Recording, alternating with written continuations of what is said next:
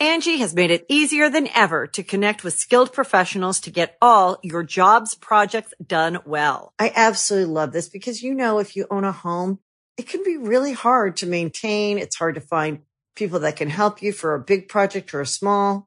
Well, whether it's in everyday maintenance and repairs or making dream projects a reality, it can be hard just to know where to start. But now all you need to do is Angie that and find a skilled local pro who will deliver the quality and expertise you need. Angie has over 20 years of home service experience and they've combined it with new tools to simplify the whole process.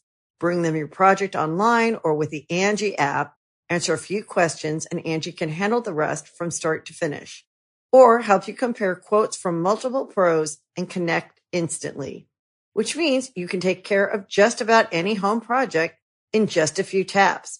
Because when it comes to getting the most out of your home, you can do this when you Angie that. Download the free Angie mobile app today or visit Angie.com. That's A-N-G-I dot com. Greetings, humans. You have entered the command zone, your destination for all aspects of Elder Dragon Highlander. Enjoy your stay. Murder! It's just a shadow way. It's just a shadow way. Whoa! Murder! I can't sing that high. it's just a shadow way. It's just a shadow way. Yeah, all right. How's it going, everybody? You're listening slash watching the Command Zone podcast. I'm your host, Jimmy Wong. How's it? It's Josh Lee Kwai. And uh, hey, can we ask Terry for more topic ideas? Because this is great. yeah, so this topic is it comes from our longtime editor, Terry Robertson, who turns out is not editing the podcast anymore. That has been moved on to Craig Blanchett, although Terry's overseeing it, so he's still involved. Nice. But we were having Promotion. Yeah.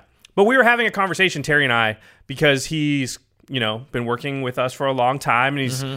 building commander decks and because he's in LA now, he's sort of playing a little bit more and he was kind of asking me like, "Can you give me a list of cards that I really need in my coll- collection, you know, cards that are sort of must-haves or the staples in the format that will be good for me to get a hold of." So, we're going to run down a list of commander format staples and must-have cards, but before we do that, Oh, also, I might mention we do have Masters 25 preview cards on the episode today. So Yeah, we have two. exciting. Two of them. Yeah. So yeah, we're also going to do that. But before we get into that, we got to call out our sponsor, cardkingdom.com slash command zone. Use that affiliate link when you're ordering all these cards that we're about to talk about. and uh, you'll be supporting this podcast, supporting game nights and all of our content. We really do appreciate we get tweets and comments every single day about how awesome Card Kingdom's service Yes. is, how fast they ship, and we appreciate everybody out there who's using that affiliate link to support this show. Yeah, especially those that just come out of nowhere and email us and be like, "Hey, thank you guys so much for introducing me to them." Um, that is a genuine like that's feedback that you I've never seen on any level for a lot. And then we've worked with I've worked with a lot of retailers and stuff before too. Uh, another sponsor for the show, Ultra Pro. They just came out with this Relic Token series. We showed it off in the last episode of Game Nights.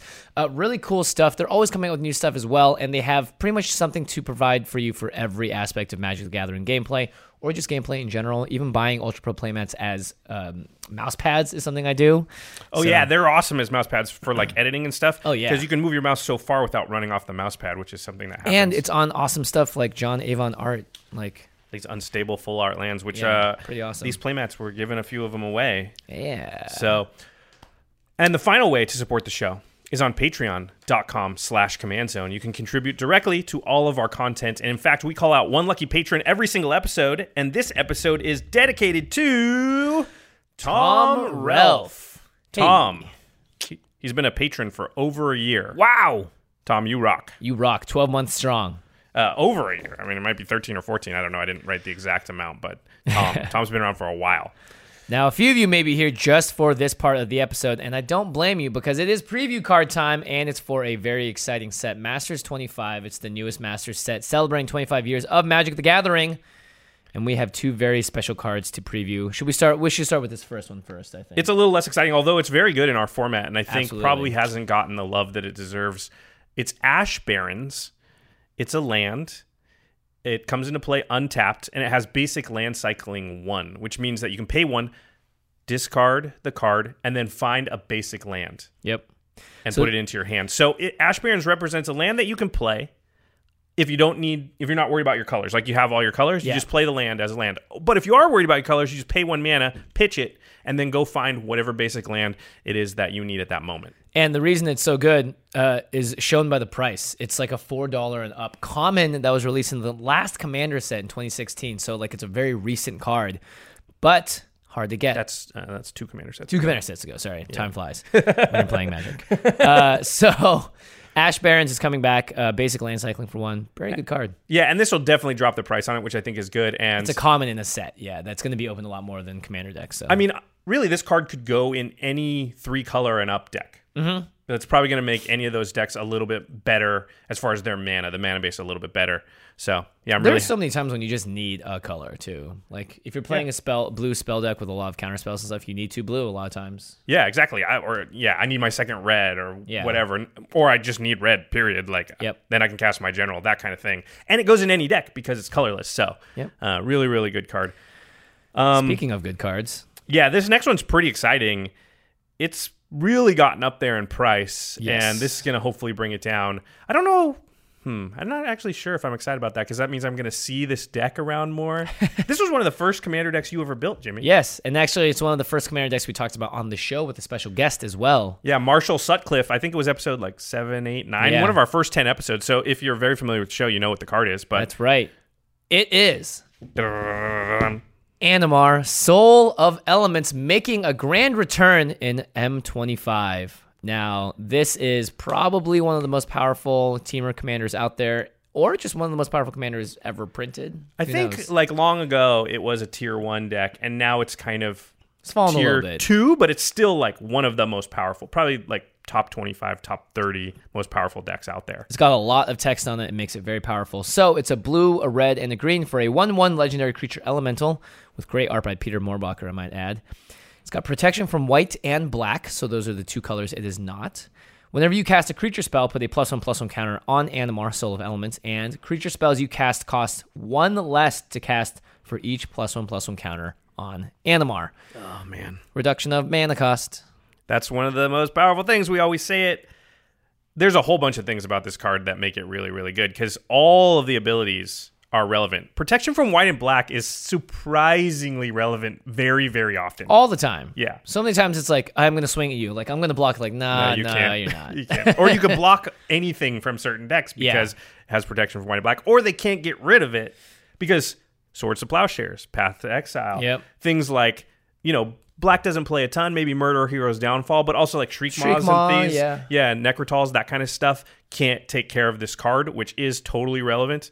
Um, the fact that it grows as you play creature spells, Animar's one of the few decks where you actually will see the commander itself like swing and and And, yeah, and kill somebody because it'll yeah. grow huge in one turn, have protection from the color they might be able to block with, Yeah. swing and you're dead.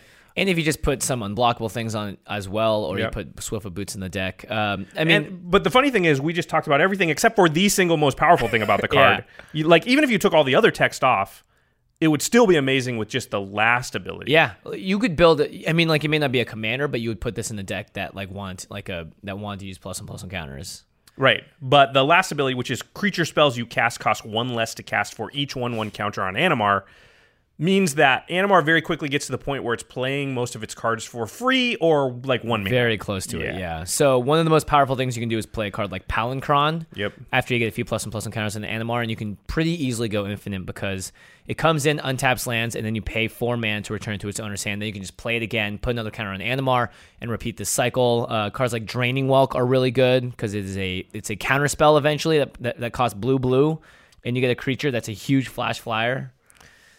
Yeah. Pretty sweet. it's I mean, this is one of those decks that you think you've turned it off, you've shut off the valve, Yeah. you've answered what they did, and then you know it's turn seven, eight, nine, and they play Animar, play a bunch of stuff all in one turn, and it's like you didn't do anything. They just recover so fast. Oh yeah, Yeah. this this next one is the mo- well. There's two, I think, two most broken cards in the deck, and this is one. Ancestral Statue, which was just this regular common. That's a four mana, three four artifact creature.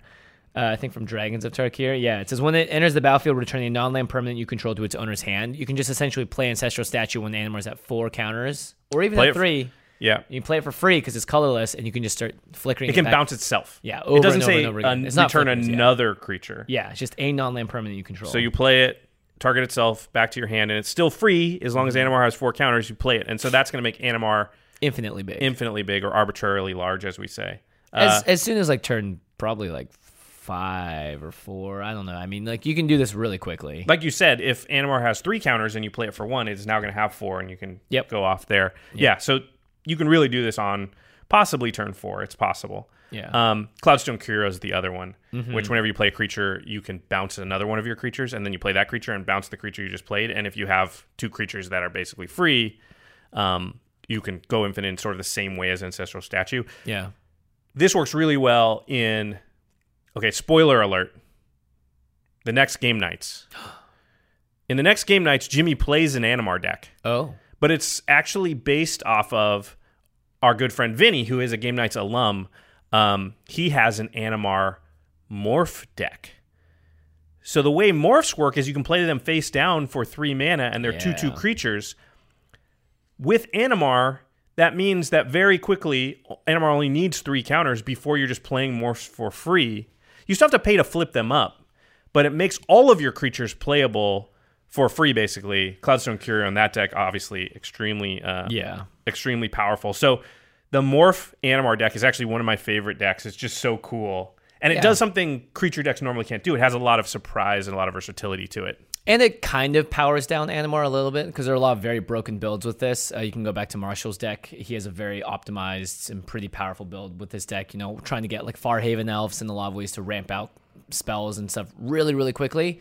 The Morph deck's just fun because you get to flip stuff up. It's still very surprise people. powerful. Yeah, yeah, yeah. It's still very, very powerful. It's just not like tier one powerful. yeah. Um, so yeah, Jimmy plays that on the next game night. So that's something to look forward to. We won't spoil how that ends.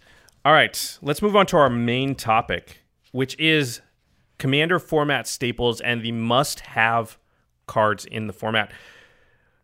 We're doing something a little different than because we normally rank cards sort of best to worst or whatever, but on this one, I tried to do it as sort of the best bang for your buck, as it were. So I tried to take into account sort of how valuable the card is because some of these can get kind of up there in price. And you know, we've talked about on the show many times like, ah, you don't need this card because it's expensive and you don't have to have it. You can get an alternative. Yeah, there are a lot of yeah. Yeah. So something like Force of Will, very expensive card and extremely powerful. At the same time, when you're starting out, I don't think it makes a lot of sense to go get Force of Will because there's Swan Song. Even just regular Counterspell is a pretty good alternative to Force of Will. Is it mm-hmm. as good? No, of course not. But you don't need to ratchet your power level all the way up to 100 right away. That's something you Yeah. do later after every other card in your deck can't be improved. Now you're looking to make those small improvements to, to, to sort of certain slots and you can make the upgrade. Yeah, you wouldn't spend a ton of money on the mana drain as opposed to a counter spell when you could just When you don't have- when you could get like thirty other cards, you know, for your deck for the price of one.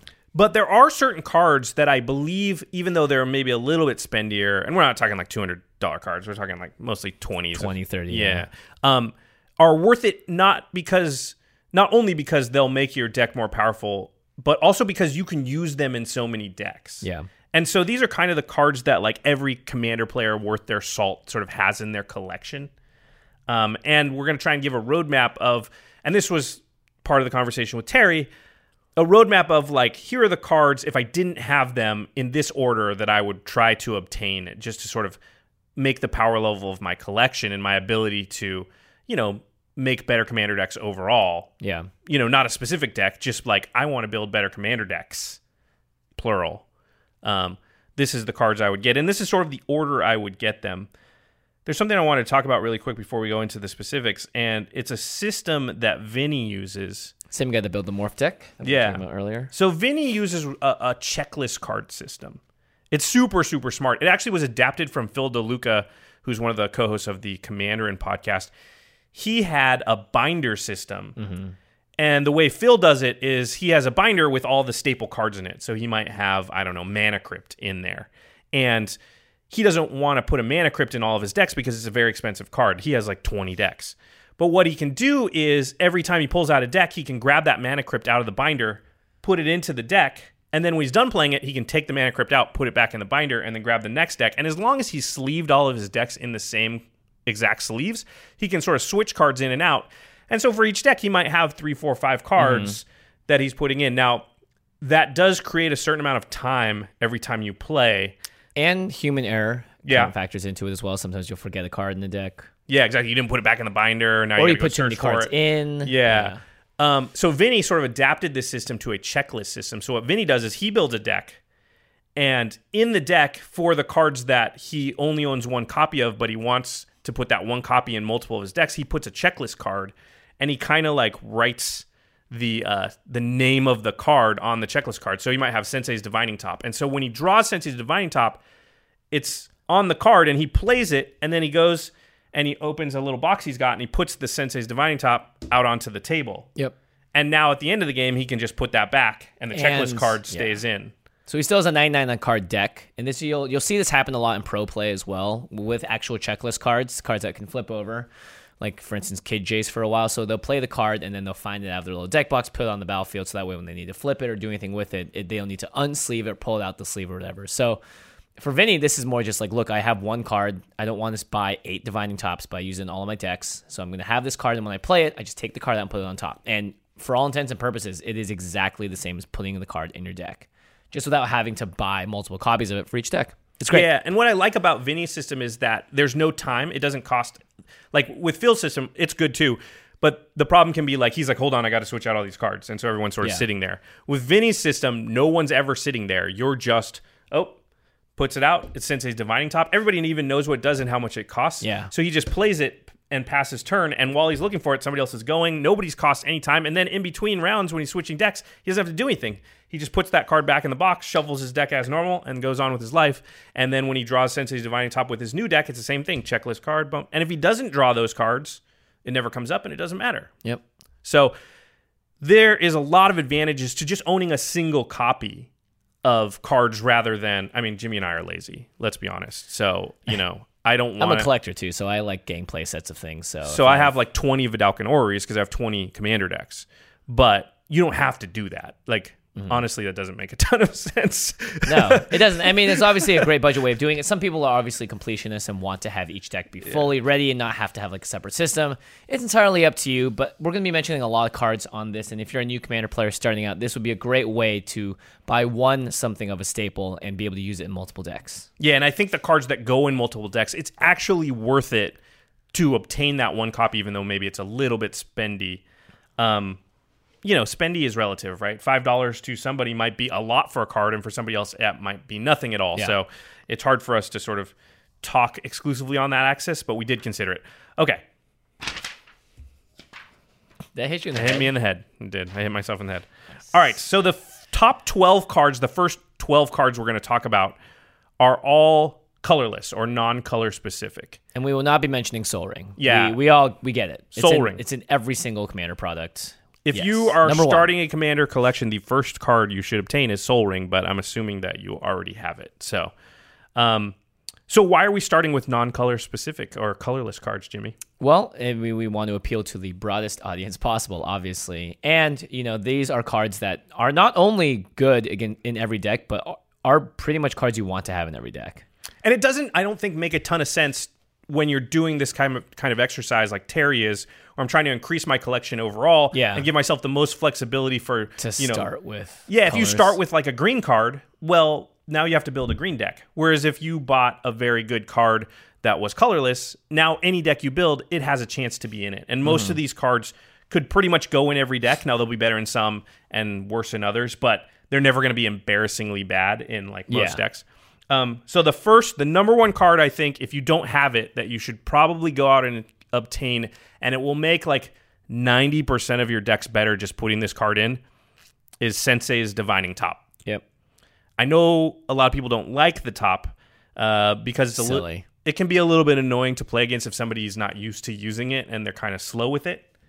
But undoubtedly, it is extremely powerful, very efficient, and anytime you play it in a game, you have an advantage.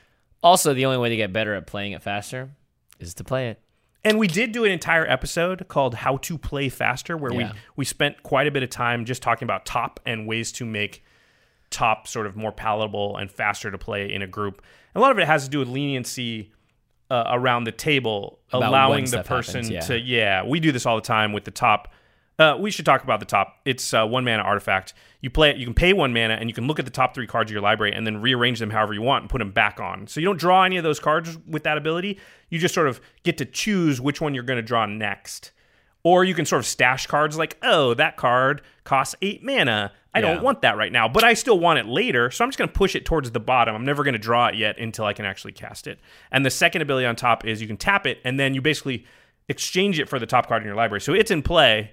You put it on top of your deck and then draw the card that was on top of your deck. So in emergency situations, and you'll see this a lot, where like somebody's about to win the game, and you're like, "Well, I'm going to top and see if there's a counter spell there or something that yeah. stops this, and then I'll be able to draw it with top and play it." More importantly, anytime someone tries to target your top with removal or plays a Vandalblast overloaded, you can protect your own top by putting it on top of your library and drawing a card with it. Yeah, it's So very it protects itself. it's very hard to get rid of. And another thing with the top is it's very, very good with library shufflers. So fetch lands are sort of the most common one because you go find a land in your deck and then you shuffle your library.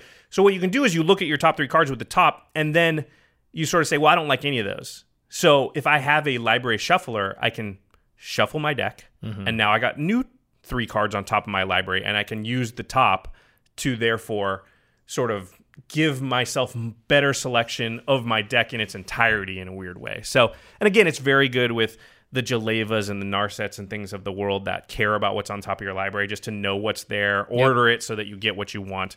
But even not in those decks, even at just the baseline level, even if you don't have a lot of fetch lands in the decks, top is very, very good because it makes sort of in a weird way, it makes your seven card hand a 10 card hand. Yeah, and you have access to at least one of the top three cards. Just even knowing what's coming up is really powerful. Uh, and again, the shuffle effect is probably the most powerful part about it. If you have any way of shuffling your library and then being like, hey, here's the problem on the board, top three cards don't deal with it, great. This is a perfect time to shuffle those cards away and hopefully find new ones with the top. It also allows you to sort of even out your draws, maybe keep slightly sketchier hands, although we talked about this earlier. Be careful with that. But still, you can make some decisions because you have the top, and that's going to allow you more flexibility. Yep. I really believe that top will make, if, if let's say there's a mythical world where X amount of, you know, 50% of decks don't have Sensei's Divining Top in it. Of those 50%, I bet 90% would be better if they did have top. Yep. There's very few decks that just wouldn't be better with it. So that's the first card we would recommend to go get. Angie has made it easier than ever to connect with skilled professionals to get all your jobs projects done well. I absolutely love this because, you know, if you own a home, it can be really hard to maintain. It's hard to find people that can help you for a big project or a small. Well, whether it's in everyday maintenance and repairs or making dream projects a reality, it can be hard just to know where to start. But now all you need to do is Angie that and find a skilled local pro who will deliver the quality and expertise you need. Angie has over 20 years of home service experience and they've combined it with new tools to simplify the whole process. Bring them your project online or with the Angie app, answer a few questions and Angie can handle the rest from start to finish or help you compare quotes from multiple pros and connect instantly, which means you can take care of just about any home project in just a few taps. Because when it comes to getting the most out of your home, you can do this when you Angie that. Download the free Angie mobile app today or visit Angie.com. That's A-N-G-I dot com. The second one, number two on my list, is Strip Mine. This card's always good. It, There's always something that you want to destroy a strip mine. lands are so powerful in our uh, format, and they just got more powerful because they printed all these flip land things. There's Yeah. another guy has created now. There's a Tolarian Academy, basically, basically uh, reprint in Storm the Vaults. Not to mention the actual Gaea's Cradle, um, Yeah. Cabal Coffers, uh, Urborg, yeah, Sarah's Sanctuary, Serra's Sanctum. Yep. Sanctum. Um, a million, a million, Maze of Ith sometimes can really, Glacial Chasm can cause you huge problems. Strip Mine is a staple and a card that I put in basically every single deck. And Yeah. It costs you almost nothing. You can tap it to add colorless mana to your mana pool, or you can tap it to, strac- to sacrifice and destroy target land. It doesn't have restrictions on it. When you destroy the land, it doesn't let the owner search up another card to replace it like Ghost Quarterer does. It's very hard to counter. I mean, you need like a stifle or something like that. To and in it. general, people don't really play land destruction effects in uh, EDH unless they want to be the Armageddon person. So having the ability to destroy lands is very powerful. Not to mention if you play a Crucible of Worlds in your deck, then Strip Mine gets way, way, way, way, way better. Also makes you no friends, but again, very powerful card. just um, the next time you're playing commander look around the table you know around 8 9 or 10 and just think to yourself would it be useful to be able to destroy at least one land right now and i guarantee the answer is almost always going to almost be always yes. yes. And there's Yeah. just so much stuff out there, and oftentimes it's like I can't win because of a Maze of Ith, or like wow, no one's attacking him because he has a Maze of Ith. Dang, that's really powerful. yep glacial chasm i don't know how many games i've played where the person's like i can't beat that card i just don't have anything in my deck that can do anything about that Yeah, and by the time it kills them, they'll have killed me. yeah um all right number three Solemn simulac- simulacrum. Simulacrum. i feel like every time i pronounce it someone tells me i pronounced it wrong Solemn S.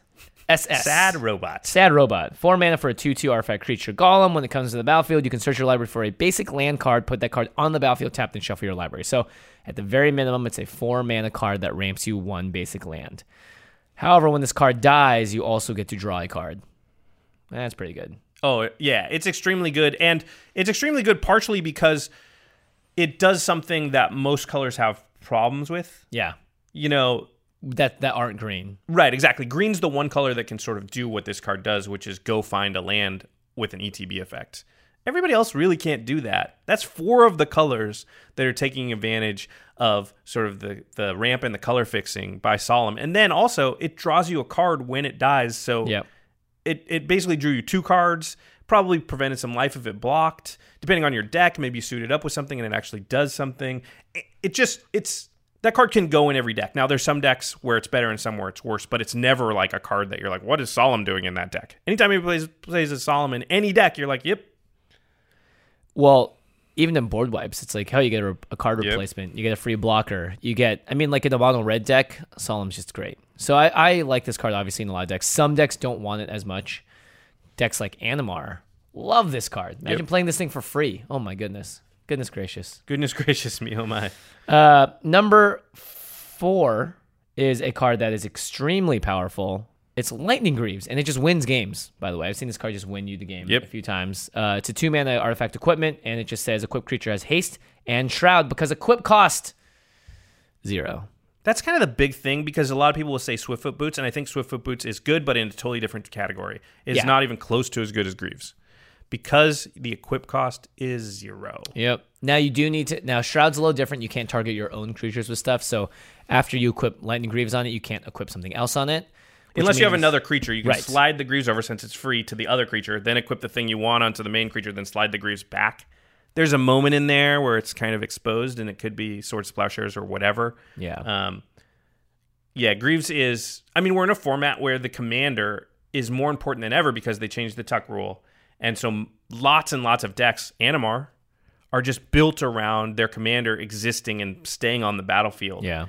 and Lightning Greaves is a really good way to guarantee that the commander stays around, and so it's a pretty good bet that your average deck is going to want their commander to be protected. Not every deck, mm-hmm. again, but that's where we come into the sort of bang for the buck thing, where it's like if you get Lightning Greaves in your collection where you didn't have it before, the chances that you'll use it are very high. Um, the next card is Unless you have a zero creature based deck. But Yeah. even then, even then like Mizzix. Yeah. I like Lightning Greaves in that deck because I don't want Mizzix to die. Yeah. I just want it to be harder to kill Mizzix, and the cost point is so low because it's basically two mana, Mm-hmm. and then it just equips for free. Um, yeah, I even put it in decks where I don't. The commander itself is not that important, like my Tim deck.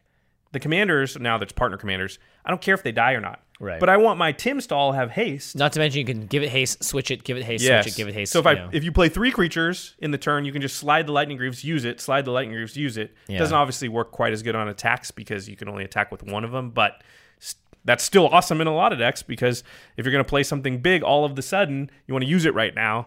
Um, yeah, There, yeah, there have been so many times being like, "Oh, we're gonna be safe for one turn," and then you play Lightning Greaves and it goes, "Oh, we're not safe anymore." yeah, and and that's a good thing to do with lightning greaves is hold it Yeah. Is not play it out. Is be like, oh, on turn you know seven, I'm going to play Greaves and the creature same turn, equip go, and you know it's a Tolly or whatever. And Yeah. that's going to totally swing the game in my favor. So, Yeah. um, okay, we're down to card number five. Best bang for your buck, must have format staples. In case you, you know forgot the topic, And we've talked about it already on the show multiple times. Yeah. Because it's so good. it's Maze of Ith. So Maze of Ith is a land. It says you can tap it, untap target attacking creature, prevent all combat damage that would be dealt to and dealt by that creature this turn. So it's it's a it's a removal spell most commonly. Um, and like you said earlier, it's a deterrent spell in a lot of ways too. So there's an interesting dynamic that happens all the time in Commander and Maze really takes advantage of, which is like, let's say, I don't know, Jimmy's got something something big and scary or something, you know, like a 6 6 flyer. I don't know. Just something that's like, or like a Gisela, Blade of Goldnight or something, right? Yeah. Yeah. And it's like, it's going to swing in, it's going to do a bunch of damage. I don't want it to do damage to me. Obviously, Maze of Ith can stop that from happening because it'll untap the creature. But so, so often, in fact, I'd say like 80% of the time, the fact that you have Maze of Ith actually means that the person won't attack you. Because they're not going to get anything off it, right? Yeah, because if I attack, if I attack, you know, Jimmy and he Maze of Ith is my Gis- Gisela, Gisela did nothing this turn. Mm-hmm. Whereas if I just instead attack Craig, he doesn't have Maze of Ith, it'll hit him and do 10 damage. And then, you know, I got to do something. But the upside of that is that Jimmy's Maze of Ith deterred Gisela from attacking and now deters the next player from attacking with their creature because he didn't have to use it. Yeah. And oftentimes people, I mean, even here's the thing, it untaps the creature. So it's like, okay, cool, at least my creature's not tapped if I do attack with you and force you to use it.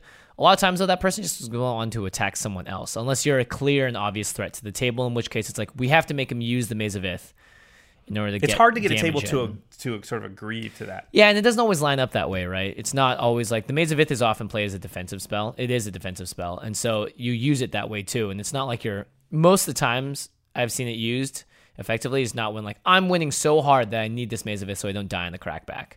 In most cases, it's like if you're winning that hard, you're just gonna win the game. And Maze of Ith is just a good card in that case, but it's not. It's not is what it's not gonna save your life in that instance. It's a card that sort of incrementally slows down how fast you die too. Yeah, just by deterring attacks and things. And so in decks that just sort of want to survive. And what did we say? I don't know, a few episodes ago, like prioritizing survival is a really good way to win a lot of commander games. It's just trying to live, not trying so much to like do stuff um, or like, you know, kill other people. Exactly. Um, yeah, very powerful card. The, there is another use of it too that you see sometimes, which is like, let's say I have like four or five creatures, but Jimmy has one really big creature. Normally, you don't want to attack because I'm going to lose one. I'm going to do some damage. But Maze of Yeah. Ith can actually Maze of Ith your own creature. That's the one that got blocked. Yeah. So the other ones get through. Yeah, because it's not removing them from combat, which is interesting. Um, also, a lot of times when you swing out someone, it'll be like, I have a 2 2, a 3 3, and a 10 10. Yeah. It's like, all right, well, I'll stop the 10 10 and I'll take five. So, Yeah. So it prevents a ton of damage. It's a really good card. Uh, again, there are very few decks that wouldn't be better if they have Maze of Ith if they don't currently. And I would say, harkening back to a past episode, um, just to reiterate this point, cards like Maze of Ith, it's a land, but it doesn't tap for mana. Don't count it as a land in your deck. Count it as a spell in your deck. It's a removal spell. It's Yeah. I count it as a pinpoint removal spell, si- similar to Swords to Plowshares or Path uh, of Exile, because it's going to effectively remove one creature. Now it's going to switch which creature it's removing. yeah. And like I said, it has the ability to remove multiple creatures by just deterring. So it's even better than Swords and Path sometimes. Um, but don't count it as a. Well, it's repeatable. That's that's the nice Yeah. part about it. All right, uh, number six on the list. Uh, these are still these have colors in them, but they're not color specific. In general, they're called shock lands. So these are important for a few reasons. One, they can fix your mana. They'll tap for either one color or another. So blue and red, red and green, yada yada yada. It's for every color pair. There's a shock Yeah. land, and you have a choice when they come into play. Either they come into play tapped, or you take two damage and they come in untapped. thus shock. They shock you. Um, but more importantly is if you look at the text line of what kind of land it is, it'll say land dash and then mountain forest or swamp island. And that makes it that much better because this means that now you can actually fetch these with a card that looks for a land type, not necessarily basic land. So fetch lands, for instance, if you had a blue and black fetch land, you could find a blue red land with it because it has island in the subtitle or whatever that line of text is called. So very important to have in general if you are trying to fix your mana for any color deck, any deck that has over three colors. Um, and more recently, they re- they printed a new cycle of lands that we call the Have lands, which come into play untapped. Uh, no, yeah, tapped unless you control two or more basic lands. So, but the important thing is they also have this line of text that says Mountain Forest or whatever else on them. Yeah, like Cinderglade, Smoldering Mar- Marsh are a couple examples of that. And there was a new cycle of Amonkhet cycle lands and like fetid pools, irrigated farmland um, that they come into play tapped, but you can cycle them away. So if you have too many lands and you don't need any more lands, you can cycle them and draw a card.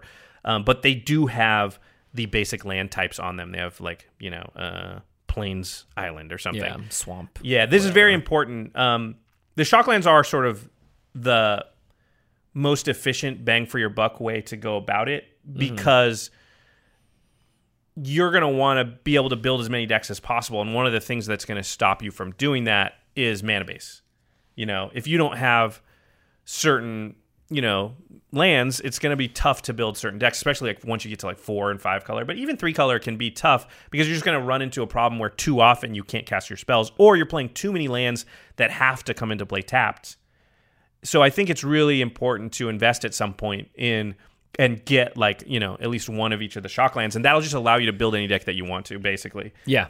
Um, so I think that's a really important sort of step in the process of sort of building your commander collection up to the point where like, okay, I can build, eh, you know, some version of any deck I want to. Now, will I have every single of the best card for that deck? No, but I can build a functional version.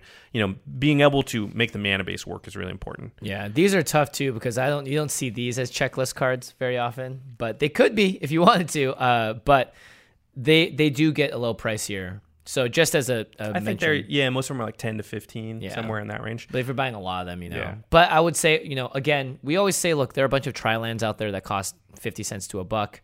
There's just a bunch of lands that come into play tapped, give you two colors, and maybe give you a life. So don't feel awful if you can't afford a bunch of shock lands. I would still definitely prioritize stuff like the Strip Mine and the Sensei's Divining Tops of the world first. I would also say like when we're talking about these cards, you know, it's great to go to cardkingdom.com slash command zone and Okay. order them directly. But it's also good to sort of over time trade for them. Yeah. You know, trade out some of the cards that are less versatile, you know, some of the ones we're not mentioning today, and trade into cards like Shocklands, uh, you know, and these other things that you're going to be able to use very often. And if you switch decks or get tired of that deck, that Shockland's still going to be great in Yeah. whatever deck that you do build. So Sell old cards, turn them into shock lands. These are cards that will always be relevant, always be good. You see them in modern for a reason. you'll never you be like, man, I got this Shockland, dang it. yeah, what am a gonna- waste. What a waste. What am I going to do yeah, with this I'll never thing? use this thing. um, all right, we're on to number seven on the list. Um, it's we cheated a little here. I cheated a little here. It's Fellwar Stone and the Signets. Two mana rocks. Yeah, rocks that cost two mana and create colored mana. Um, and I also put in parentheses, I would prioritize the signets that are non-green. You know, Rakdos Signet, Boros Signet, those kind of things. Now, now the green ones are still can be played and are good, but in general, green has other ways to do this same thing, whereas Boros does not. No. you know, if you're in red white for two mana ramping, you know, you don't have a ton of options. Fellwar Stone's one, Thought Vessel, there's a couple, but in general, the Signet is going to be a you're going to have to play that card. I mean, there's not very many Boros decks or Rakdos decks that just don't play the Signet. Yeah. Signets are, I think, very powerful, especially when we talked about this too. If your commander is a four mana commander, if you play Signet on turn two, that means you can play your commander on turn three. We should say, uh, sorry, Fellwar Stone will tap for any color mana that a land your opponent controls will produce, and Signets are just in every two color pairing. So you pay one, tap the Signet, and then you get two colors of mana, and it'll be like either blue white or red white or red black, depending on what the Signet is. They're good. Mana ramp is also very important in general. So these are by far the best ways to go about it. It's an, it's a very easy thing to collect. It's not a huge price point. Yeah. Um, and again, it's one. It's like the shock lines. You're never going to be like, man, what am I ever going to do with this Signet? You'll you'll, You'll use it in most decks. Yeah, yeah. Many many uses for that. And again, if you have the Fellwar Stone, the Signets, and the Shocklands, you, you can build basically any mana base that you want to. Yeah. Um, any three or four color mana base, you're going to be fine with those cards.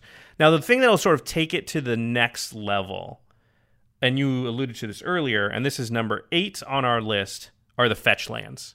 And by fetch lands, we're talking about the fetch lands. Well, there's different kinds of fetch lands, right? Evolving Wild Wilds is a fetch land, Right. But the problem with Evolving Wilds is that the land comes in that you go get comes into play tapped, and, And also you have to get a basic land. Yeah. yeah. Now there's a there's a cycle of all ten fetch lands that cost you one life when you use them, and they'll go find a land of a of a land type. So it'll say go find either a forest or a swamp. And like you said earlier, this allows you to actually go find a shock land that has Mm-hmm. swamp on it. It doesn't have to have forest and swamp. So you could find the, you know, I don't know, the breeding pools, which Yeah. you know, with one that that's only supposed to find an island, but it's going to find you green mana that way.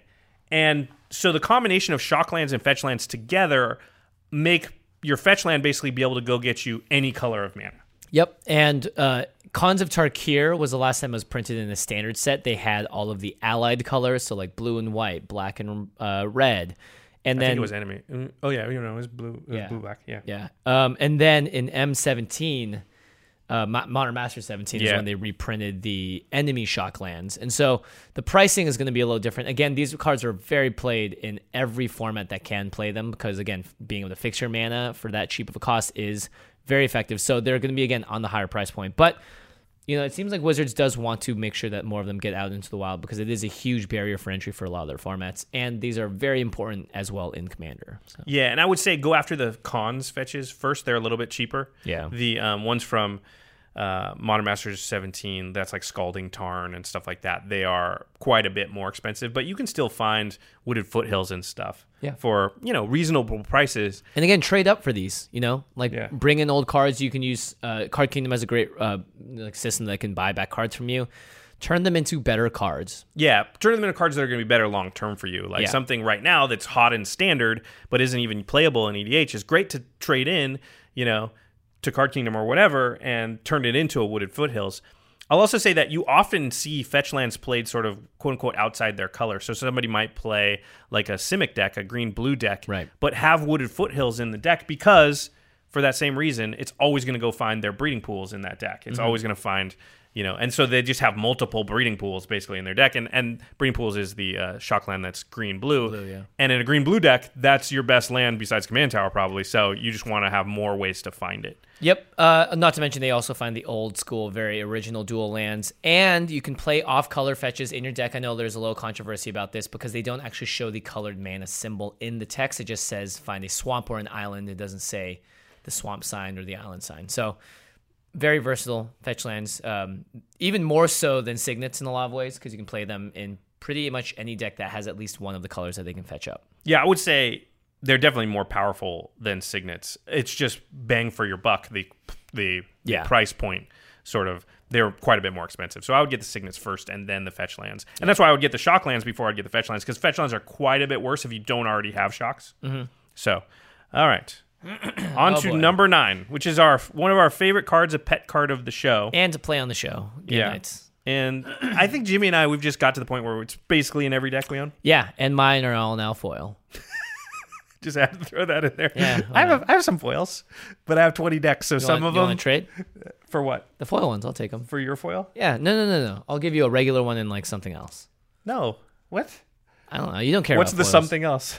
A card that will, you know, of course, equal or maybe even surpass the value if added onto the original. I might think about it. We're live trading on the show now. Yeah. so the next one is Vedalken Orrery. It's a four mana artifact. It just says you can cast spells as though they had flash. Non-land spells. Yeah, sorry. Well, lands aren't spells. Right. Um, so it turns everything into an instant, basically. Yep. Powerful as heck. So great. Sorceries as instants, there's a reason they're made into sorceries, right? If they became instants, they would be absurdly powerful. Vedalken Orrery just ups the power level on every single one of your cards in your deck simultaneously. It's absurd.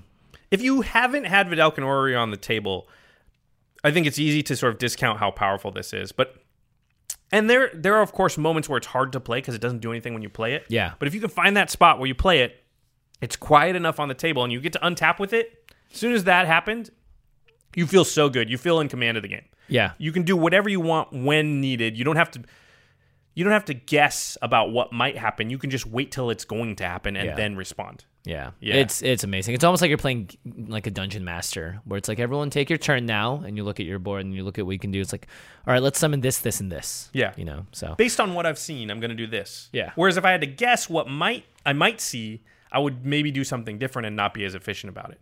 So super super good. Um, okay, so these last three, we're going to 10, 11, and 12. Uh, these are the last three of the colorless cards. We will talk about some cards in the colors. Um, they're all a little bit more spendy. I guess 12, not as much. It was hard to weigh, but I believe that these next two are they're worth it. They go in again, can basically go in every deck. And Yeah. and and you know, I think they're around 40 bucks or so. Yeah, twenty to thirty, I think, is where it's at uh, right now. This this first one we're going to talk about, the Sword of Feast and Famine, I think, is around thirty dollars. It just hasn't been printed that many times, um, and it's by far the best of the Sword series. It's a three. All the swords are three mana artifact equipments that equip for two, and give your creature plus two, plus two, and then protection from a color. Two Uh, colors. Two colors, usually Yeah. based on the name. So Feast and Famine is green and black because Feast is green and Famine is black. Protection from green and black. Uh, but more importantly, they all have a second uh, line of text that is relevant to those colors as well. In this case, it says whenever a equipped creature deals combat damage to a player, that player discards a card and you untap all lands you control. Wow. That second one is you kind of get two turns. Yeah, well, you get to play this and equip it oftentimes, and then hit someone with it, and then Untap. untap, and do a whole nother turn after that. Yeah, and so the almost the playing and the equipping is almost free often because of the protection from green and, and black. You you very often can just find somebody that you get a free attack on because they can't block because they're Yeah. one or both of those colors, and then immediately take a real turn. And so the sword kind of came out and was quote unquote free. Even then, sometimes you know you got ten or eleven lands. You're in green, maybe. Yeah, You're not necessarily in green. Sorry, I it lets you be a lot more uh, uh, like you can just tap all your lands and play something if you know you're going to hit someone. The protection from black and green is so important. You can swing and hit so many people because of that. Yeah. Yeah, this is a again, and even decks that aren't centered around aren't Voltron, right? Aren't like, oh, my commander is going to swing at people. Yeah. Can play this card because you know, I'll play it in like a I don't know. What's a deck that like a Nekusar deck you would even think about it, right? Uh-huh. Just to get the extra mana, even though swinging with Nekusar is not what that deck wants to do. Like that's not the prime strategy, but you're going to have that card out.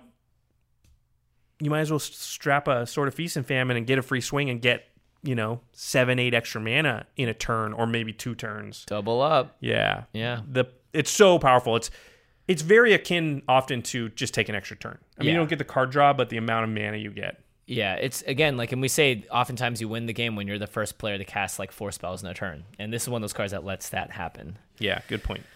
All right, Uh, the next one last you have to read because it's the most Jimmy Wong Game Nights card there is. Yeah, it's the way I die a lot of times. It's Ancient Tomb, everybody. Ho ho! It's a land that you tap, adds colorless and colorless, so two mana total to your mana pool, and it does two damage to you. Doesn't come into play tapped. Has no other uh, downsides other than the fact that it shocks you every time you use it. But shockingly, being able to tap a land for two mana on as early as turn One. one, it's pretty great. It's super powerful. And you have to consider that this card was balanced for 1v1 in a 20 life format. So in our format, you can almost consider that it's doing half damage. Yeah. Because we start with double life. It does add up, though. I will say that. So just be careful. It totally adds up, um, but it is an extreme advantage, especially for the decks that are non green, I would say. yeah. Yeah, um, yeah. Green. I would still play this in a deck with green though. I play this in basically every deck that I can. I only have so many of them, and I don't do the checklist thing. So, Yep. you know, not all my decks can have one. But if they could, I would do it if I had that many. You want to borrow um, some? How many do you have? I probably have 16 of them at this Oh my lord! Oh my lord! Yeah. Uh, so it goes. Okay, This last one's a little more conditional, but again, very, very good card. yeah. So this is number twelve, and it's Nykthos Shrine to Nyx. It's a legendary land. You can only play one of it in your deck. Huge downside. You can tap it to add one to your mana pool, or you can tap two and then tap it, choose a color, add to your mana pool an amount of mana of that color equal to your devotion of that color. And devotion is determined by how many permanents you have on the battlefield and the pip of that color. So, for instance, if you had a card that was four white white on the battlefield, that your devotion to white is two. Now, if you have other cards that have white pips and their mana symbols, your devotion is added up to that. But basically, if you have over three uh, you can tap Nykthos for a positive gain in mana. Right. And there are a lot of decks, especially two and single color decks, where, you know, you're tapping two and Nykthos and getting seven or eight mana, Yeah.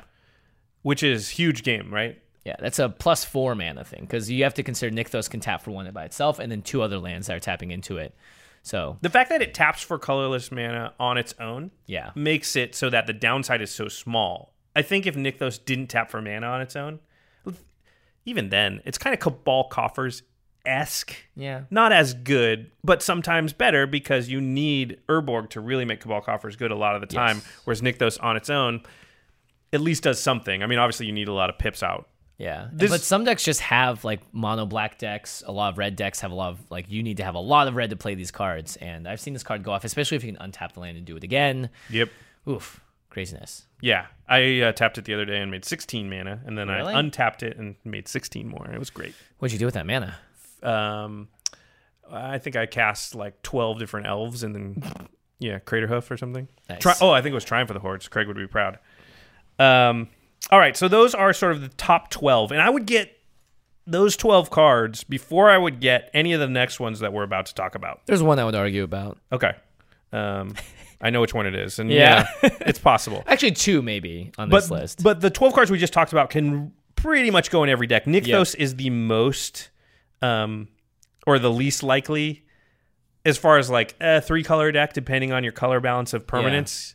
You might not use it. And again, there's decks like Mizzix or Spell Kess, something like that, Oh, that Kess, you yeah. don't have enough permanence to make Nykthos worth it. But all in all, you're usually going to be able to find a place where Nykthos is going to be good because you're just going to put enough permanence into play. All right, so now we're going to go into the colored cards. Uh, we're going to talk about just a couple of cards in each color, yeah. sort of the top two cards, and you might be surprised by some of them, but well, we'll talk about that. Um, let's start with white. Yep. So Path to Exile and Swords to Plowshares are both of the one mana instant spells in white that can exile a creature, and there's a slide benefit for the opponent whenever that happens, whoever you target with it. Uh, you can do it to yourself as well, I think, with Path. I think as well for Swords. Yeah. Um, Remember, for- Mel killed us by Yeah, swords on your own creature. When you path to exile a creature, that uh, the creature's owner gets to search your library for a basic land card put on the battlefield tapped. So if you swords a creature, you pay white in an instant, you exile target creature, its controller gains life equal to its power. But for one mana, it's Instant an instant. speed. It's unbeatable in terms of like how efficient that removal is, and the downside really isn't that big of a deal. Life gain, especially not. Maybe the ramp is slightly more dangerous, but honestly, getting rid of the most powerful creature on the board, or the one that's going to kill you, or the one that's causing the most chaos, is 100% worth that cost. and it exiles. So it even gets around, you know, the Karador decks and the Meren decks Yes, and things absolutely. like that. It gets rid of the creature, quote unquote, for good. Of course, there are certain ways to get it back, but they have to jump through hoops. Um, I'd say normally when you exile something, you're you're in pretty good shape. Yeah. as far as having yeah. to see it again. Yeah, and they're just more efficient than anything anybody else has as far as any of the other colors. No, Uh-huh. Nobody's got anything that's going to get rid of you know a creature for one mana and instant speed like that. Yeah, totally. Now the next one was a little bit tough for me, and I I, had agree with your sort of narrowed it down to two cards.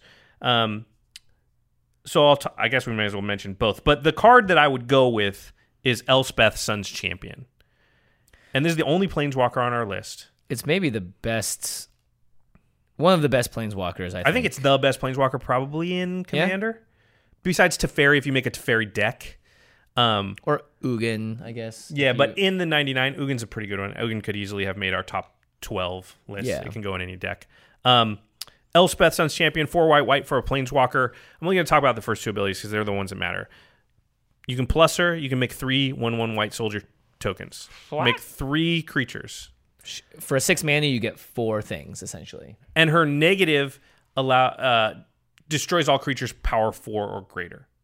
So it's a board wipe. It's a little bit situational, but usually the creatures you really want to get rid of are big. Yeah, not to mention if you do this in conjunction with the first ability, your creatures stick around. Yeah. So the two abilities are so versatile in what you want them to do because you often want a board wipe, but sometimes you draw that board wipe and your board's great, Yeah. and you then can't play it. Well, she's still good in that situation because you just make three more tokens, and it's the kind of thing where like three tokens, three more tokens, your opponents can't let that go on for very long. Yeah. It's brutal in 1v1 and it's still pretty powerful in 3 player or 4 player because if you think about it, let's say you need to block three different things coming at you to try and kill Elspeth. Do you get? Three one one tokens. You know, very few cards can generate that many extra tokens just like that for free. And Repeatedly. Elspeth can repeatedly do it. So Yeah. yeah, she's great. The other card in white that I considered instead of Elspeth was Land Tax. Right. Uh, because it because it is so unique, it's one white for an enchantment, and if any player has more lands than you during your upkeep, you can go find three basic lands from your deck and put them into your hand. So it kind of ancestral recalls only for land every turn. Though. But it only works well in two color decks and down, I think, because once you get to three colors and above, your land tax will run out of things to find in two turns. At the same time, if it's still a one mana card that drew you six cards, pretty good. especially if you have ways to use those cards like loot them away and stuff Yeah. like that. Um, A problem is though, sometimes I've seen people play land tax and have to discard every turn. Yeah. So there, there's there are some downsides, but I think the card is pretty good, but it's a little more li- limited and situational. it's also a card where if you're playing in two colors, there are sort of better ways to either draw cards or get your fixing, and you don't necessarily use land tax all the time uh, when paired with another color. So Yeah. Elspeth is still good no matter what other, color you're pa- paired with. She's gonna you know be great. All right, this is gonna be one of the ones where you thought. Um, Yep, hundred percent. okay, so we're moving on to blue. Two cards in blue. Best bang for your buck. Number one is possibly the best card in the format besides Sol Ring. This is the one where you think, I think it's better than Sol Ring. It's not better than Sol Ring. Come on. Okay, fine. it's better than Sol Ring. It's Cyclonic Rift. One in the blue for an instant. You can either use it as that just to return target non-land permanent you don't control to its owner's hand, so just a bounce spell for one in the blue. Or it's most commonly used as Overload, six in the blue. You just change the text by replacing all instances of target with each. So return each non-land permanent you don't control to its owner's hand for seven mana. That's a, it's a one-sided board clear Instant speed. for every non-land permanent. So that's it's not just creatures, it's not like a board wipe, it's not just artifacts, it's everything. It's enchantments, tokens, creatures, planeswalkers, artifacts, whatever you whatever you say. It's it's going back to their hand. Except They really should have made this card creatures. Yeah. It would be totally fine. It would still be good. I'd Still be great. Still play it, Yeah. but it wouldn't be so backbreaking. Um, it's an amazing card. Literally every blue deck should have this card in it. Literally every deck should be blue so you could play it. It's so it is so good that like if you don't have blue, that's the one of the things you miss the most. Probably the thing you miss the most. Is, It's the thing I'm most afraid of. Yeah. For sure. Every time. It's like who has Cyclonic Rift? Yep, that's just gonna hose me. And it's also the bounce is actually makes it better. The fact that it returns it to hand. Yeah. Because you might have a deck that's playing like Faith's Reward or Boros Charm or some way to protect your board.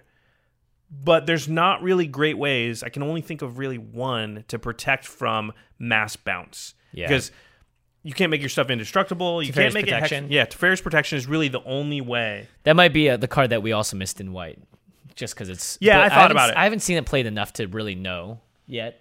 I but- think it's good. I don't think it's better than Path Swords, and it's, eh, it's it might someday be better than Elspeth. It's, Yeah.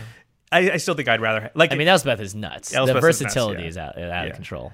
uh, but Cyclonic Rift is yeah, it's it's great. Um, and the second card in blue, uh, I put was Rhystic Study. Obviously, It's two in a blue enchantment. Whenever an opponent casts a spell, you may draw a card unless that player pays one. This card's, I mean, it's just great. If you ever get it out on turn three, your chances of winning the game have to like double. yeah. You're just, You're just draw drawing so, many cards. Yeah. So Now, many cards. It's not as good later because your opponents can kind of team up or, you know, they can negotiate. Listen, let's just all pay. And then Yeah. that card did nothing. Even then, think of the mana tax you're applying to your opponents if they're just paying one extra for all their spells. There are cards Yeah. that just do that Yeah. that you would play in a deck. So even that's not that bad. And it's almost unheard of to not draw at least a couple of cards off of it. You know, they might keep up that unified front for like a rotation or two, but then something happens. You cast Cyclonic Rift or Yeah. People need to dump their hands out again. yeah, or discard. the board gets wiped, Yeah. and like I'm gonna have to be able to play two or three things just to get back in this game, and you're gonna have to draw some cards. I'm gonna have to risk risk it. yeah. Uh, yeah, this card is just. It's the card I probably most want to see in my opening hand. Yep. By far. In fact, when we were talking about it, I was thinking about like, oh, dream opening hands would be Mana Crypt, Sol Ring, Island, Rhystic Study. You're just going to win a you know a lot of the games if you if you can play Rhystic Study at turn one or two. You're just Or mana Or vault, and then you can play a signet too. And then by the time it gets back to you, you, you maybe you've drawn your Yeah, hand you again. you dropped your whole hand on the table, but Rhystic say you're gonna draw. yeah, yeah, you never know.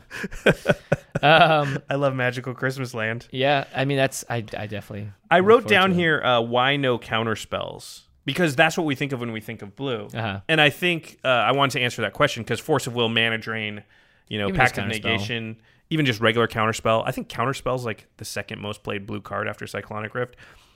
Here's the thing: there's a lot of alternatives for all of those that, like we just mentioned. So it's not as important that you go out and, you know, I think the bang for your buck is less Yeah, because you know, listen, dissolve's not the best card, but it only costs one more mana than counterspell. So if you have to run that, it's still like seventy five percent as good. yeah, and some and again, some people don't want to play with counterspells. Yep. like I- that's a gameplay thing. But I think you should want to play with Cyclonic Rift. Yeah, some people don't want to play with Cyclonic Rift either. yeah, well, those people. Magic Man Sam I'd love probably to does play against those people, so I don't have to be afraid of it. All right, let's move on to black. This is the other card I thought might have been. Yeah. Yeah. And that's Demonic Tutor. It's just by far the best tutor in the game of Magic the Gathering, I'm pretty sure. It's one in the black for a sorcery. Search your library for any card, put it in your hand. Um. No cost, no no, like pay life. Doesn't go on top of your deck. It is sorcery speed, sure. Uh, but the most important thing is that you can play this for two mana and then play that card or do other stuff in your turn. It doesn't like set you back so far like some of the other uh, tutors that put cards in your hand that cost four or five mana or whatever. So, Yeah, a lot of those cards, the other tutors like uh, Diabolic Tutor and things like that, you go get the card, but you you can't do it in the same turn. So you Yeah. gotta you gotta wait a rotation of the table where everybody saw you just go get your best card. And speaking of versatility, no one knows what the card is. One single card being able to represent the other 98 cards in your deck is pretty powerful. Yeah, it's ridiculous. Now this card is not cheap, but I believe that you know with the checklist system or whatever, having one of these will make a, you know won't just wait, make one deck better. It can make you know five of your decks Yeah. better, and and that makes it sort of worth it. Um, People that play more tutors usually end up winning more games. just Yeah. Flat out. No, it's funny. I've said recently that one of the ways I've started to build my decks is with less tutors, just because I find it more fun. Yeah. Um, so that's totally a, a, a pers- perspective that's out there that I share. But at the same time, objectively, demonic tutor it will just make your deck more powerful. Yeah. Without a doubt. Okay, the second card in black, best bang for your buck. It's kind of the Rhystic Study of black. It's Phyrexian Arena. It's one black black for an enchantment. At the beginning of your upkeep, you draw a card and lose a life. So now you're drawing two cards per turn, losing a life for one of them.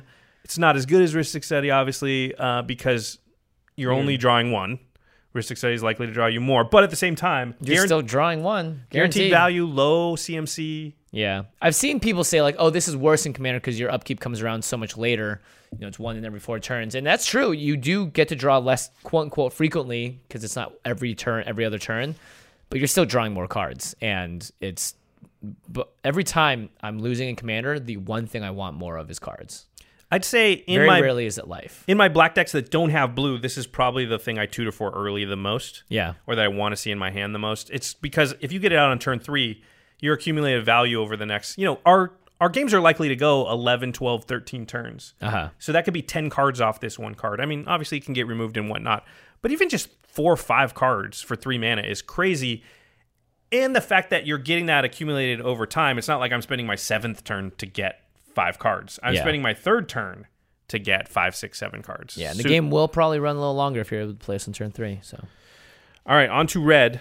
I had uh, trouble deciding which of these should be in the first spot and which should be second. I, I, I was pretty sure right. these were the top two, but I didn't know. No, I think this is the right order. Um, Vandalblast is our first red card. It's a red sorcery that costs one red mana. You can destroy target artifact you don't control, or similar to Cyclonic Rift, you can overload it, but this time for four in a red. And so it says destroy each artifact you don't control for five mana. That's good. Red, I mean, like there are a lot of like Shatterstorm esque effects in red that blows up a lot of artifacts, but you have to pay extra mana for each. Or it blows up your own. Yeah. Five mana just to blow up every artifact that doesn't belong to you is extremely powerful. And this is the one thing that I found sets people back super far in the game.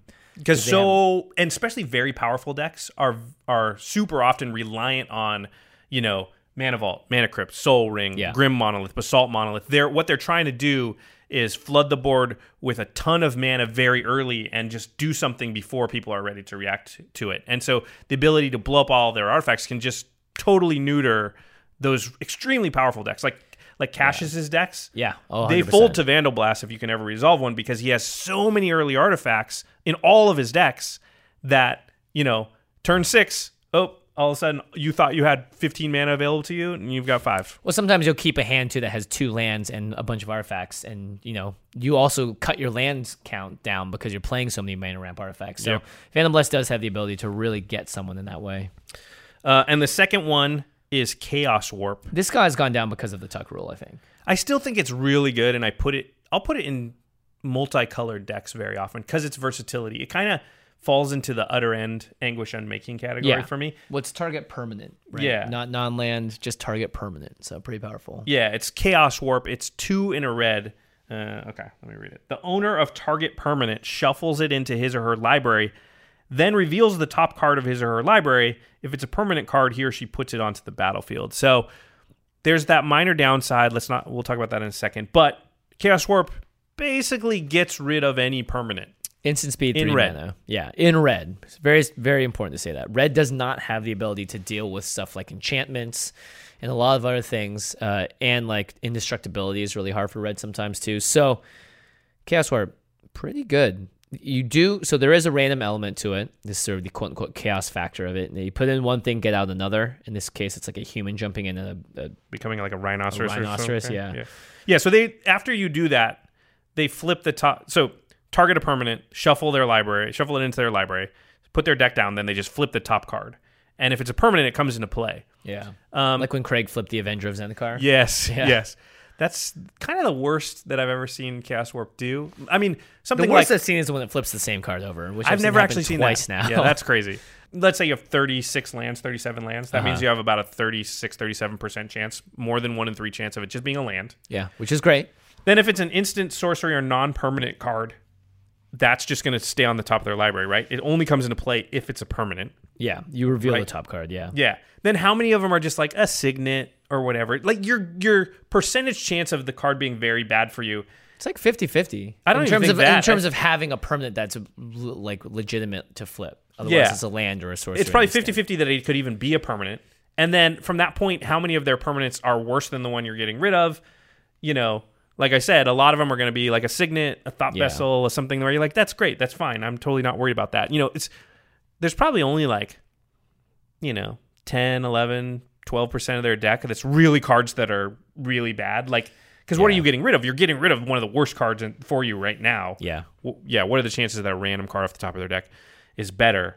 Um, yeah. It's like 50-50 it being something that is potentially relevant, and then like ten percent of it actually being relevant. Because Yeah. like if it's a land, whatever.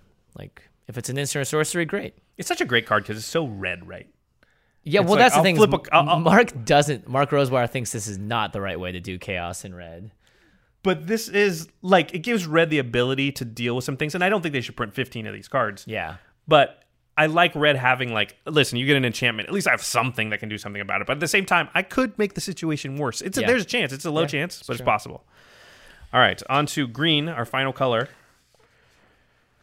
Um, the first card in green. If you don't have this card, you need to get it. yep.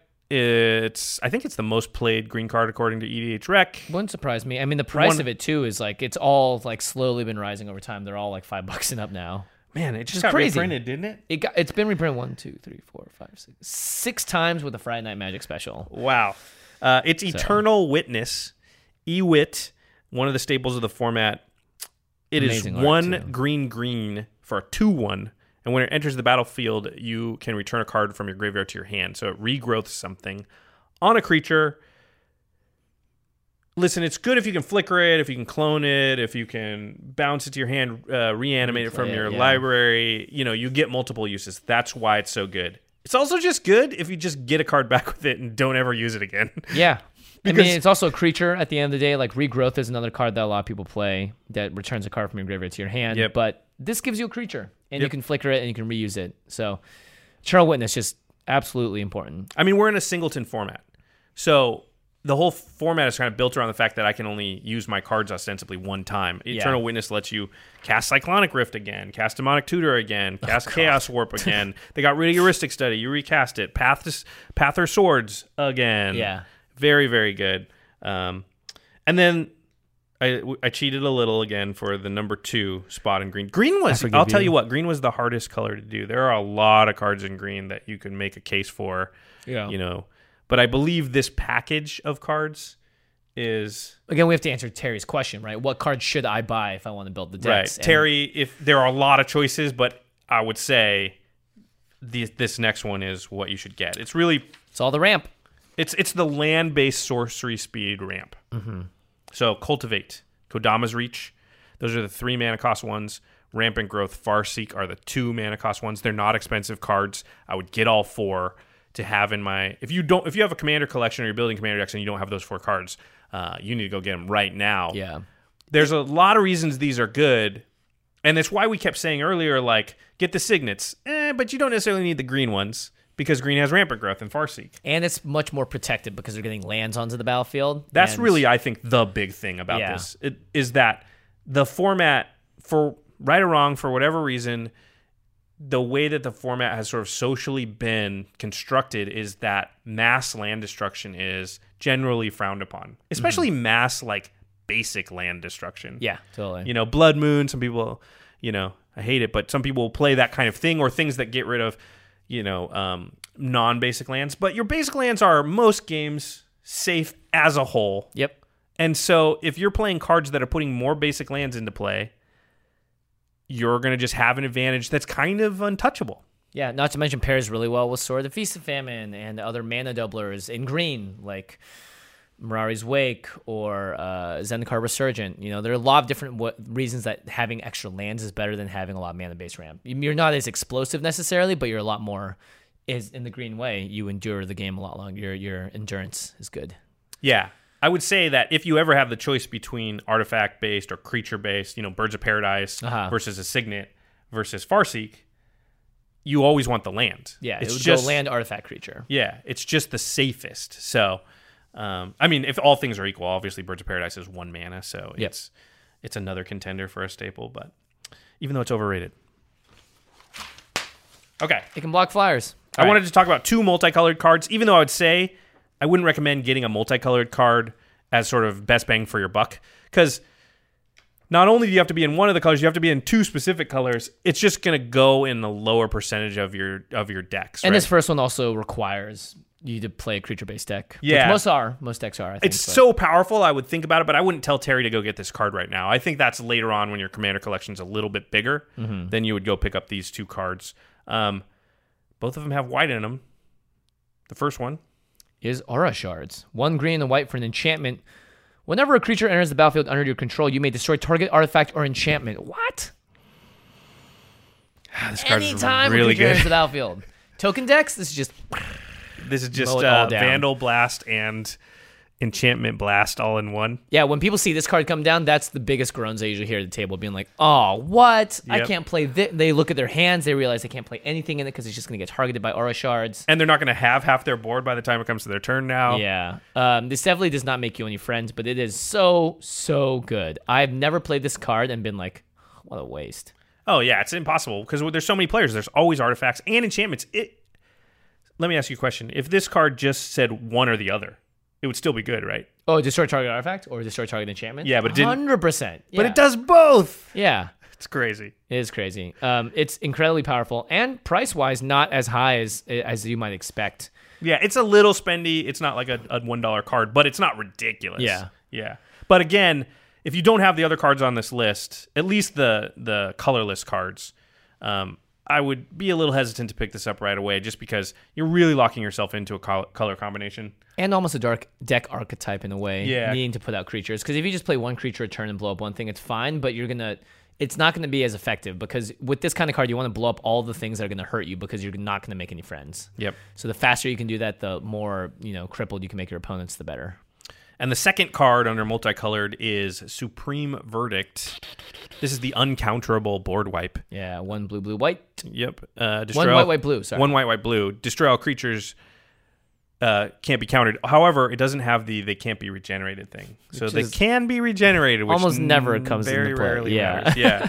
It just the ability to board wipe knowing it's going to happen. Yeah, yeah, that's great. That's really good. I mean, when you have Supreme Verdict, you feel really good because Wrath of God's great. Toxic Deluge is great, but there's always that chance like somebody will stop it. Yeah. Supreme Verdict is just like, well, this is going to happen. Deal with it. Yeah. All right, I have uh, three honorable mentions before we wrap up here. Oh, These you are- know, Supreme Verdict can be ventured though. It can be bounced back to its hand. That's true. Can't be countered though. That's true. All right, Um, honorable mentions. All right. The honorable mentions are all sort of more expensive than the other ones. And I would consider them based on what you've got to be able to, for trade or what your budget is, but I think they're below all the other colorless cards we mentioned before. Um, one is Mana Crypt. Recently reprinted a couple of times, so the price has come down to more reasonable levels. yeah, definitely more reasonable, but still not cheap by any means. Yeah, it's uh, zero cost artifact. It taps for two colorless mana, and then at the beginning of your upkeep, Flip a coin. You flip a coin, and um, you either take three damage or you take zero damage, depending on the flip. But it costs zero mana to cast. It's a Sol Ring. yeah. It's a second Sol Ring. Sol Ring's the best card in the format. So to have two of them, it's actually often better than a Sol Ring because it costs zero, and like you said, you can Rhystic Study on turn one with it potentially. You can't really do that with Sol Ring, uh, depending, obviously. yeah. Um, And it'll lightning bolt you 50% of the time. But it, they run you like a hundred bucks or so, Yeah. so it's not cheap. Yeah. It, it is clearly a very powerful card. Anything that says zero in the casting cost and can do something like this, oh, absurd. I, it's a checklist card for sure. Whereas if you had Yes, one and you totally. checklisted it, it'd be great. And if you have like, how many commander decks would you have before that's worth it? Maybe five, six, I think. Um, and that the the amount of power level that it's giving to all your decks by having one in your collection is So high. is very high because it's a second Sol Ring, and like we said, even better. Um, all right, the next one is Gaea's Cradle. This one may be a little bit less now because Growing Rites of Itlimoc has come out. Yep, which is a quote unquote functional reprint of Gaea's Cradle because when it flips over, it does pretty much the exact same thing, but it also taps for land for, for, green, even if you have no green, creature. yeah. So Gaea's Cradle is a land, a legendary land. You tap it to add green to your mana pool for each creature you control. This is probably the best land in the format as far as most powerful, most explosive. it's gonna run you 250 bucks approximately. It's on the reserve list, so it's only going to go up and up. Yeah, It's it's very very good. I think though, I might be wrong here actually. With Growing Rites out, that might be fine. Just get Growing Rites of Itlimoc, and it's probably not worth the price point. You'd have to have a lot of green based creature decks before it'd really be worth it to pick one of these up. yeah. Um, I mean, growing rights is an excellent substitution. It's way cheaper, and it actually does something when it comes to the battlefield. It helps search for more creatures. It's and really, more- like if you don't have four creatures at least, then Gaea's Cradle is not that good anyway. yeah, tap for two, three mana or whatever. Yeah. Um, but it's it is really good. It's a really good card. It's one of those cards that if it sticks around for two or three turns, uh, your chances to win the game are very high. GG. All right, and the last one is a pairing. It's Cabal Coffers and Urborg. So Urborg turns all lands into swamps in addition to their other types, and then Cabal Coffers you pay two and tap it, and you get mana equal to the number of swamps that you control. Um, basically, if your deck is black, it probably has this. I mean, five color, four color, maybe not, but It's a very low cost to you as well. I mean, Urborg also fixes you in a lot of ways. Very rarely have I seen Urborg really benefit an opponent more so than it does me. Very rarely. Yeah, it's happened, but, but but rarely. And you usually pair it with like expedition maps, so you can go mm-hmm. find the other one when that happens. It's also a lot of ramp in black, you know, and especially like black or black white or black red. They have trouble with ramp, so this is a sort of a setup that you find yourself putting in a lot of decks. Yeah. Yeah. So I would consider those three. Um, again, I would go to the 12 uh, original cards we mentioned um, as sort of the baseline. Really, the first, like, I don't know, what is that, seven, eight? Before Yeah. you get to um, fetch lands. Fetch lands, it starts getting a little expensive, but those first ones are not incredibly expensive. And if bad. you your commander collection would be just way improved by filling in the blanks that you don't have in, in those first like eight or nine. In fact, I'm going to find the paper and read it real quick. That didn't take long. So number one was Sensei's Divining Top. Number two is Strip Mine. Three, Solemn Simulacrum. Four, Lightning Greaves. Five, Maze of Ith. Six, the Shocklands. You could also consider the Havelands or the Amonkhet Cycle Lands. Seven is Fellwar Stone and the Signets. Um, those I think are the most important. Terry, those Yeah. are what you should pick up first of all. And then you can move on to the Fetch Lands, Vedalken Orrery, Sword of Feast and Famine, Ancient Tomb, and Nykthos. All right. I'd put Vedalken Orrery a little higher, honestly. Really? I mean, why not? It's not super expensive, uh, the non-foil versions, right? So Yeah. you could move it up there. Bang for your buck wise might be good. I got to throw that paper twice. That was Lucky awesome. you. Lucky you. Um, I also have an expanded list of this, like the way that we sort of do the show is come up with a topic and then we just type in a whole bunch of cards and you end up with this list. It's like um, Way too long, We can't yeah. talk about 300 cards in an episode. We just that will take forever. And Craig and Terry will be pulling their hair out trying to put all those cards on screen.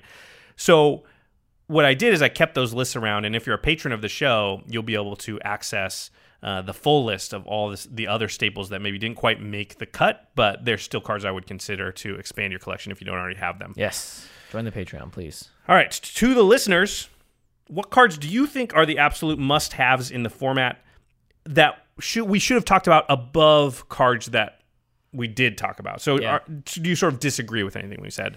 Yeah, do you think in the multicolored we should have included something like Josh's favorite, like Anguished Unmaking? You know, those kinds of cards. Anguished, Utter End, and Vindicate were uh, a grouping that I thought about. Yeah. in there. So yeah, definitely hit us up. We are sure that we've missed some stuff. Of course, if you're a patron and have seen the expanded list, then you'll know that maybe those cards are on that list as well. If you're not a patron, go ahead and leave a comment on this video, tweet at us, put a comment on Facebook, wherever you want. Get at us. Yeah, I do like the comments on YouTube because anybody watching could go and scroll through and Mm-hmm. see other alternatives that other experienced commander players are sort of suggesting to them uh, to help expand their commission, their collection efficiently. All right, if you want to pick up any of these cards, especially those top seven that we were talking about, please go to cardkingdom.com/slash command zone and use that affiliate link when you order them because you will be simultaneously getting the cards that are going to most efficiently expand your collection and help Shipped you make efficiently too. yeah, and you'll be supporting the Command Zone and Game Nights and all of our content. So you can that's what we call a two for one. That's what we call value. That is a good two for one for yeah, sure. that's a good one. Also, make sure to pick up Ultra Pro product at your next most convenient time. Uh, again, they just came out the Relic token series, really cool little tokens that you can put on top of regular tokens. They have little counters on them. They have little Tarmogoyf ones for all you modern players out there or the crazy people that played in EDH. There is a lot of good stuff from Ultra Pro. You can find it at any LGS pretty much, uh, big box retailers too, and as well as your local uh, cardkingdom.com slash command zone affiliate link. It's always local because it's on the internet. yeah, exactly. Now it's time for the end step where we talk about something cool outside the world of magic.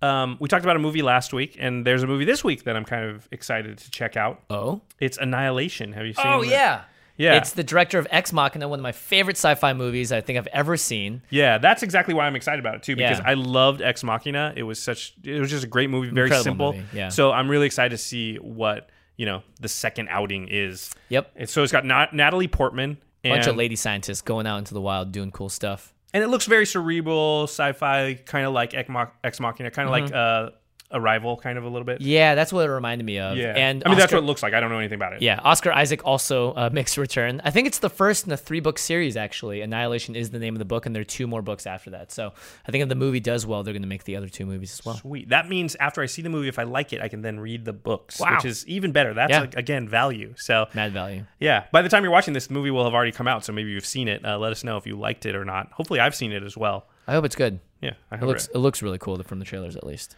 Um, one thing I wanted to say, if you're still here, and this should teach you a lesson that you should watch the video all the way to the end because you might get something, uh, some information that Yeah, don't want. don't just click those time codes in the comments. You know, there's good stuff everywhere. It does matter, I think, to YouTube if you watch the entirety of the video, right? Like, the, Yeah, the amount uh, of minutes watched matters. But there is actually some actual information here that you might want to know, which is that our Game Nights audition officially the deadline for entering has already passed by the time you're watching this probably it was noon pacific standard time on february 28th however because we did not have a podcast episode last week so we didn't get a chance to warn you of that we're going to increase the deadline by one day Uno day. so that means on March 1st at 12 noon Pacific Standard Time, if you haven't submitted your audition video to be a guest on game nights by then, you won't be qualified. However, if you're watching this and the deadline hasn't passed, go grab your cell phone, grab your camera, whatever you got. Just record a quick audition. It can be, we said three minutes or less. That means that it can be less than three minutes. You can just do it mm-hmm. in 60 seconds, really quick. Talk about your favorite deck. I want to say a couple of things. One is the deck you talk about on your audition doesn't matter as much It's not necessarily going to be the deck you're playing on the show. It's just a way to give structure to the audition, give you something to talk about, and you know specifically we want to hear you talk about magic. But the most important thing is that you're passionate, you're excited, you're happy, you seem like you're good on camera. The second thing is we're only offering the airfare to the guests chosen if they're a resident of the United States. However, you can enter if you're from outside the US. You just have to be willing, if you're chosen, to provide for your own air travel. That's it. It's just a bunch. There's a bunch of legal mumbo jumbo when you do stuff, and we just have to follow the rules. So Yep. that's the reasoning for that. Again, if you're watching this and it's before March 1st at noon Pacific, you have time. Send us a link to your your audition on YouTube, um, and good luck.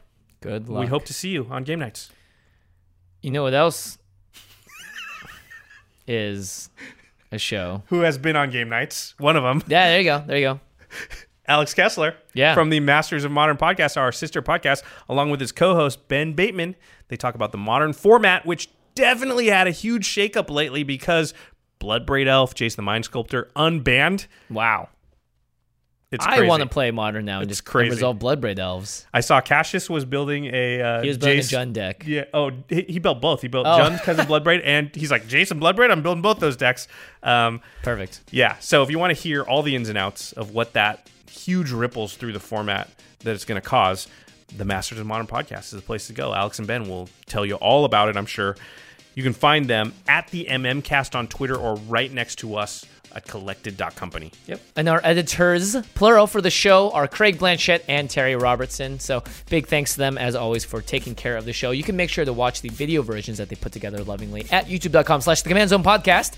And it's opened and closed by Awesome Animations by Jeffrey Palmer. You can find him on Twitter at Living Cards MTG. It's been a pleasure working with everyone uh, for these past two, three years, and we hope to continue that forever. Forever? Forever, ever? And that's Jimmy Wong signing off forever. I leave you, Josh, with the show. Peace. Good luck. Bye.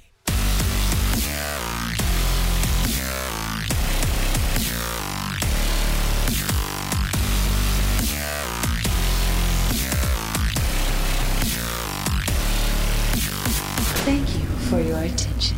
For further inquiries, send an email to commandcast at rocketjump.com or ask us on Twitter at JFWong and at Josh Lee Kwai. See you later, alligator. Greetings, humans.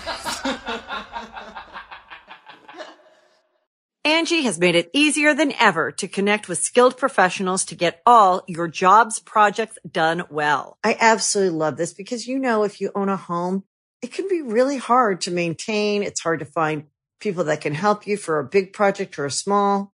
Well, whether it's in everyday maintenance and repairs or making dream projects a reality, it can be hard just to know where to start. But now all you need to do is Angie that and find a skilled local pro who will deliver the quality and expertise you need.